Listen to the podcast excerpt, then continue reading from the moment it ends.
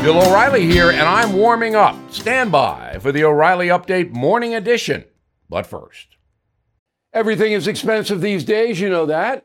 The government is printing trillions of dollars and consumer prices higher than ever. If the government continues its printing and spending, the dollar could continue its free fall and lose its coveted role as the world reserve currency. Let's hope that doesn't happen. But there are a few things you can do right now.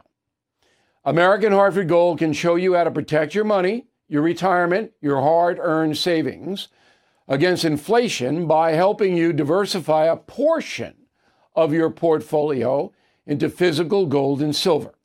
Start with a short phone call, and they can have physical gold and silver delivered right to your door or put inside your 401k or IRA. So please call or text them right now. Tell them Bill O'Reilly sent you. Call 877 444 GOLD, 877 444 GOLD, or text GOLD to 65532. Again, that's 877 444 GOLD, or text GOLD to 65532.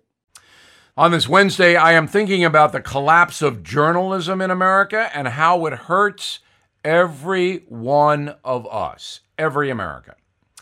The founders gave the press the freedom to report fact based truth without government interference and to publish opinion without threat of libel if responsible methods were used.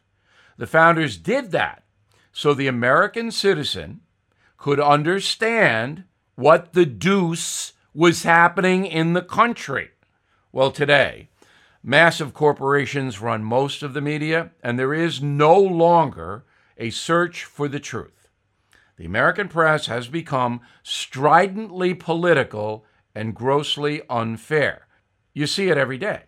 Stanford journalism professor Ted Glasser admits it, saying, quote, journalists need to be overt and candid advocates for social justice, unquote. And who defines that justice? Why, Ted and his liberal pals do.